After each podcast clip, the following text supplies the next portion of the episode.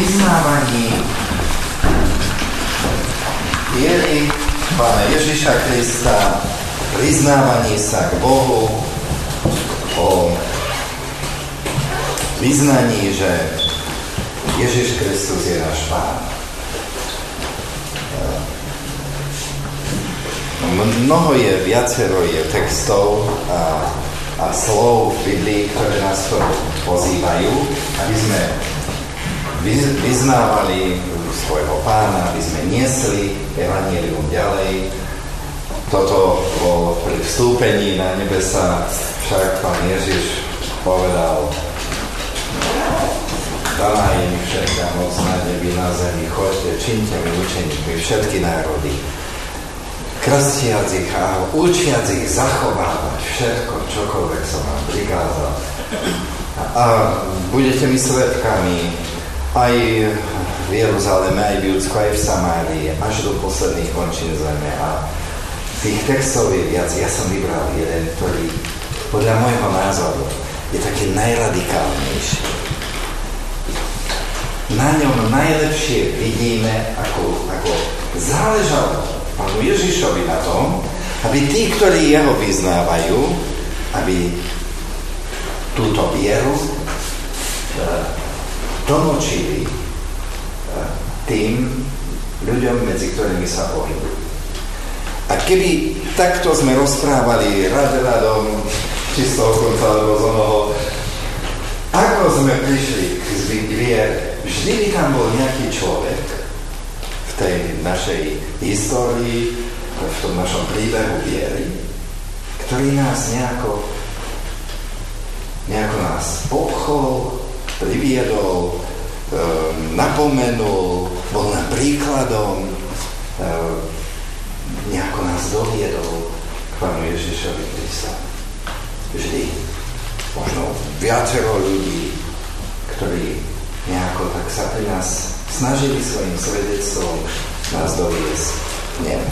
Tak ja prečítam ten text z Matúša z 10. kapitoly od 32 po 39. verš.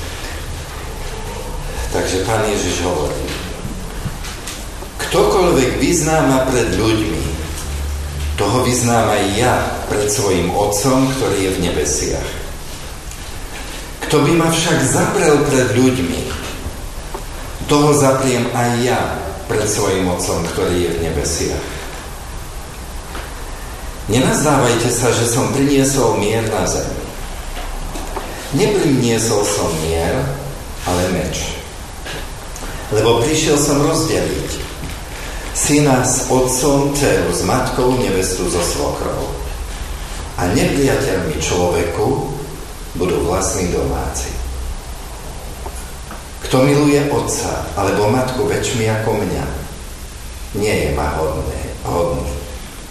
A kto miluje syna alebo dceru väčšmi ako mňa, nie je ma hodný. A kto neberie svoj kríž a nenasleduje ma, nie je ma hodný. Kto nájde svoj život, stratí ho a kto stratí život pre mňa, nájde ho.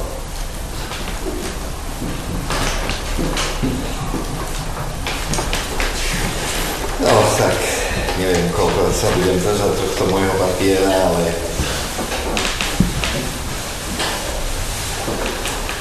veľmi vážne slovo, ako, ako veľmi záleží tomu nášmu majstrovi a pánovi, aby sme vyznávali svoju vieru.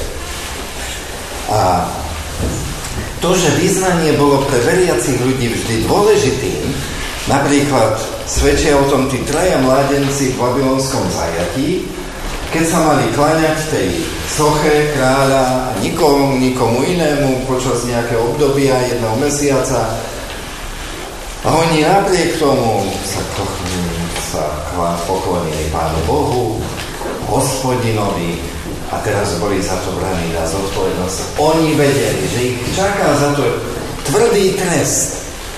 Ale tak sa báli zaprieť Pána Boha. Považovali by to za spreneverenie sa prvému prikázaniu, že no, ja som hospodin, tvoj Boh, nebudeš mať iný Boh okrem mňa, A neurobíš si ani litinu, ani obraz Boha, ktorému by si sa kláňal a mu slúžil. Tak, tí traja mládenci boli ochotní riskovať život, len aby sa nespreneverili tomu, že by zapreli, nevyznali, nepriznali sa Pánu Bohu. No, Peter túto to bol Peter ten v tej budajke, tak v tom klipe, tak tento Peter, vieme, že zaprel pána Ježiša, keď ho súdili. Viem si to predstaviť, že súdia ich jeho majstra, 12 učeníkov, no čo to 12 ľudí s nimi vedia urobiť raz, dva poriadok, tak keď jeho, ktorý moc uzdraviť, dokonca vzkriesiť, nasýtiť a jeho súdia a, a bičujú a zle robia s ním, tak potom pôjdu po nás. Ja ho nepoznám, ja si nič nemám. Však, hovorí Peter, a keď si uvedomil, koho zaspieval, spomenul si, ako ho pán predtým baroval, a keď si to uvedomil, Predstavte si, za tak vážny prečin to považoval. Taký, taký chlap od kosti a on zaplakal. Ja som sa sprenevedel pánom.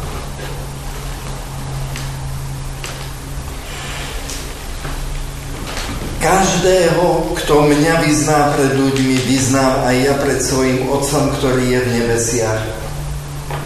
Však, kto by ma zabral pred ľuďmi, zapriem aj ja pred svojim Otcom, ktorý je v nebesiach.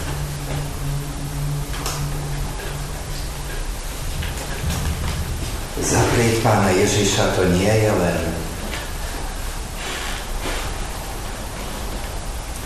povedať, ja s ním nič nemám spoločné. Nejako aktívne to urobiť. Ja zapriem pána, keď nevydám svedectvo pred svojim okolím, že v Neho verím. Že je pánom môjho života a že ho potrebuje aj ten môj blížny. Že všetci sme na ňo odkázaní. Že všetko, čo žijeme a čo máme, je jeho dar. Že aj ten náš blížny potrebuje pokloniť sa pred ním, ctiť si ho, milovať, poslúchať a vážiť si ho. Keď pán Ježiš hovorí, kto ma vyzná pred ľuďmi, to je aktívna činnosť. To nie je len, že, že no, keď sa ma niekto opýta, no tak už to zo mňa nejako vyjde, že teda ja som veriaci ale to je niečo aktívne. Ehm, pred nejakým časom prišiel za mnou jeden človek, trošku starší odo mňa. Dlho sme sa rozprávali. Rozprával mi o tom, že on bol tak vychovaný, že v rodine, v ktorej ráno sa spievali, otvoril sa spevník a sa zaspievali aspoň vetri, E, duchovné piesne, čítalo sa z písma, modlili sa s ním rodičia, vzali ho do kostola za každým, to nedela bez kostola, u nás pán Farár, to sa nedbátala nedela. No, potom hovoril o svojich e, deťoch, synoch, hovorí, že tak viete, sú zavalení robotov, mm, ja som ich vychovával počas socializmu, však viete, aká to bola doba. Tak my sme nejako nechodili do kostola. Aj som chcel, aby boli prijatí na školu a tak. Máte aj vnúčata? No mám vnúčata, áno. No viete, majú toho dosť aj v škole, aj všelijaké tie krúžky. Vnúčata nie sú už ani pokrstené. Tak sa ho pýtam, a nie, nie som si istý, či mi rozumel, keď som ho povedal, tak tak si vážite na tých rodičoch, že vás viedli k viere, vychovávali Ako vy ste odovzdali to, čo ste prijali. A neviem, neviem, či mi, či mi vôbec rozumel. To, že bol s tým zmierený, že s tým už nemienil nič robiť, už možno aj trošku neskoro, ale možno nikdy nie je neskoro. To ma najviac teda zarazilo a tak zosmutnilo. Ale my sa pýtajme, ako sa má pán priznať ku nám, keď my nevieme vyznať jeho. Keď my budeme o ňom močať, kto sa ťa zastane na súde posledno, keď pán pri mojom mene, kto sa mňa zastane, keď pri mojom mene bude močať. Ako ja som močal, možno celý svoj život.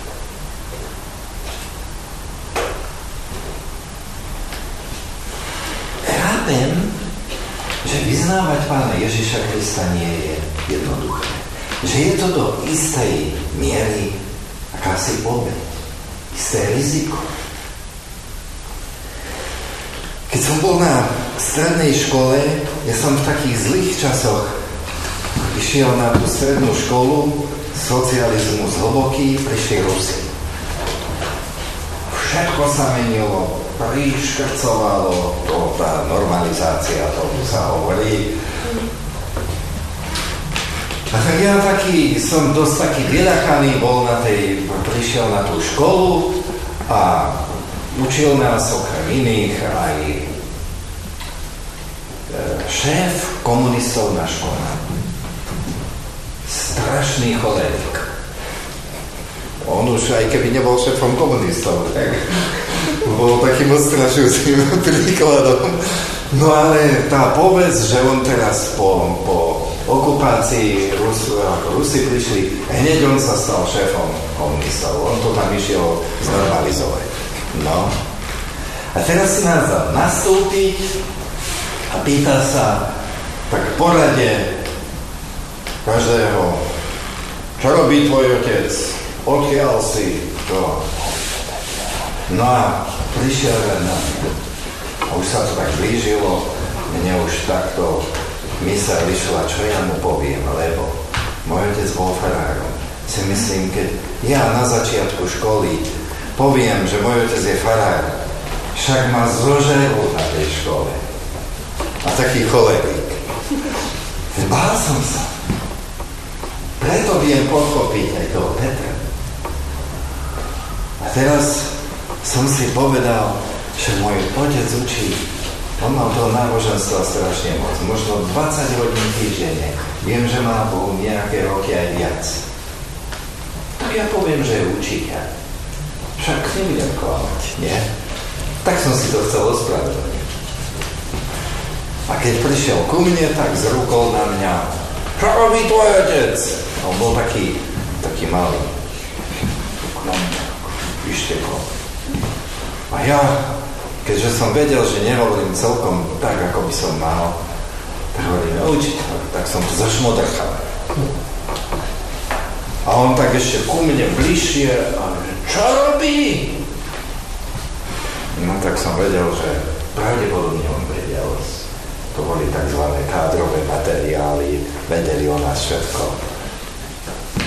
Tak som povedal, no otec je evangelický charakter. A on tak odstúpil a povedal niečo, čo si budem do smrti pamätať. A čo povedal dobre. Nikdy sa nehambi za svoje vec.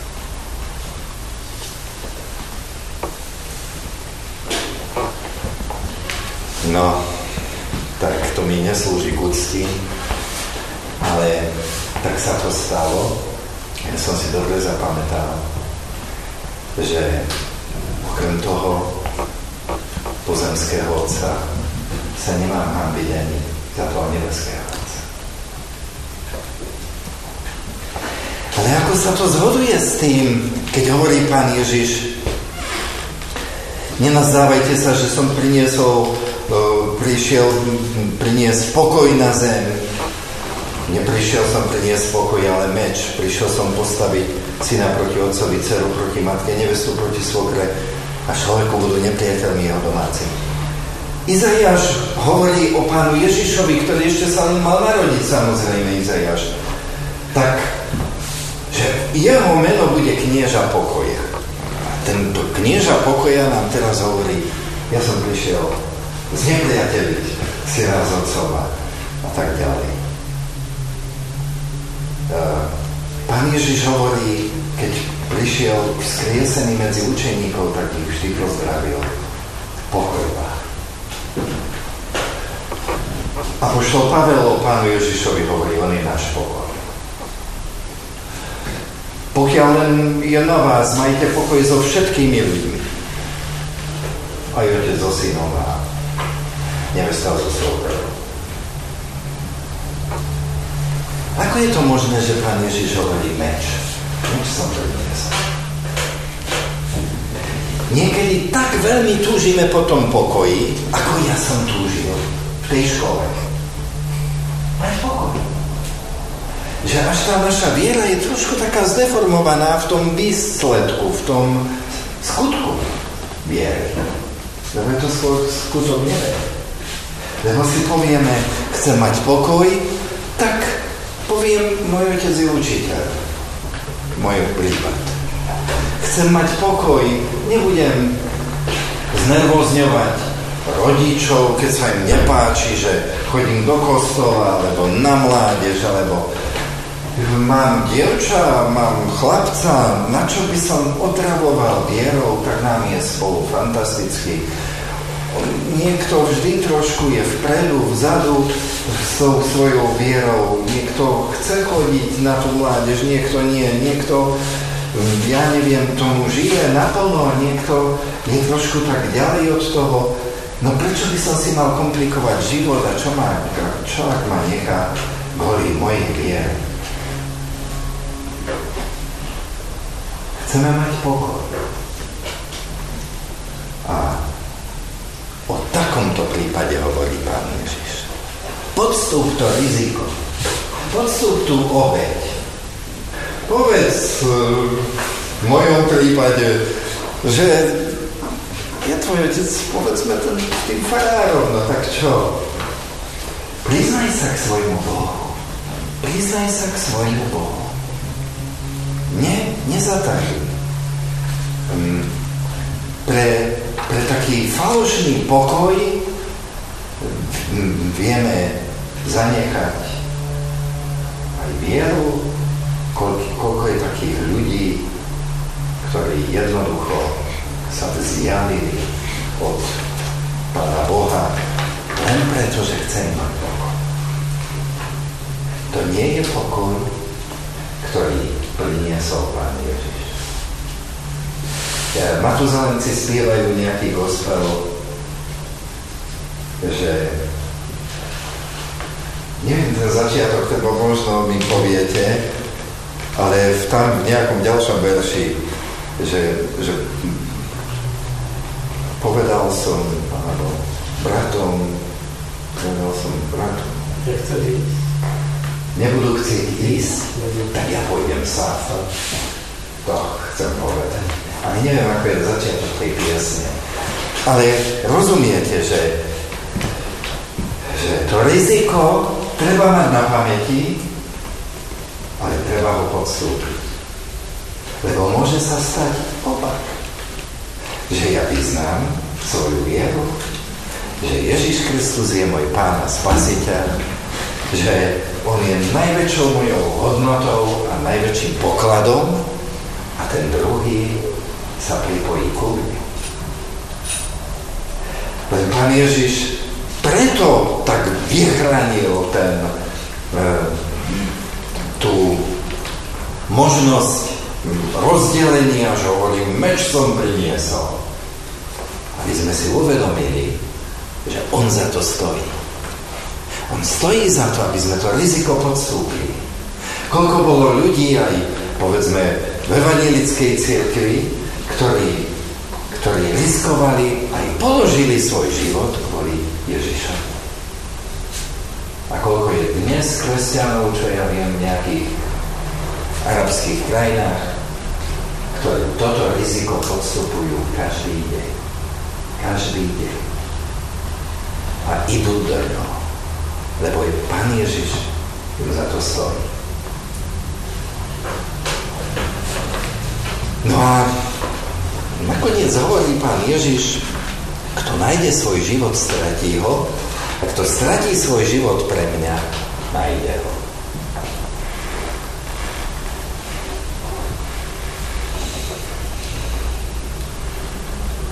Môj otec mi dal takú jednu dobrú radu, keď som teda išiel do tej Bratislavy už na priemyslovku. A potom nám to pripomínali, túto radoraste Joško Kováč a Dano Valenta veľmi.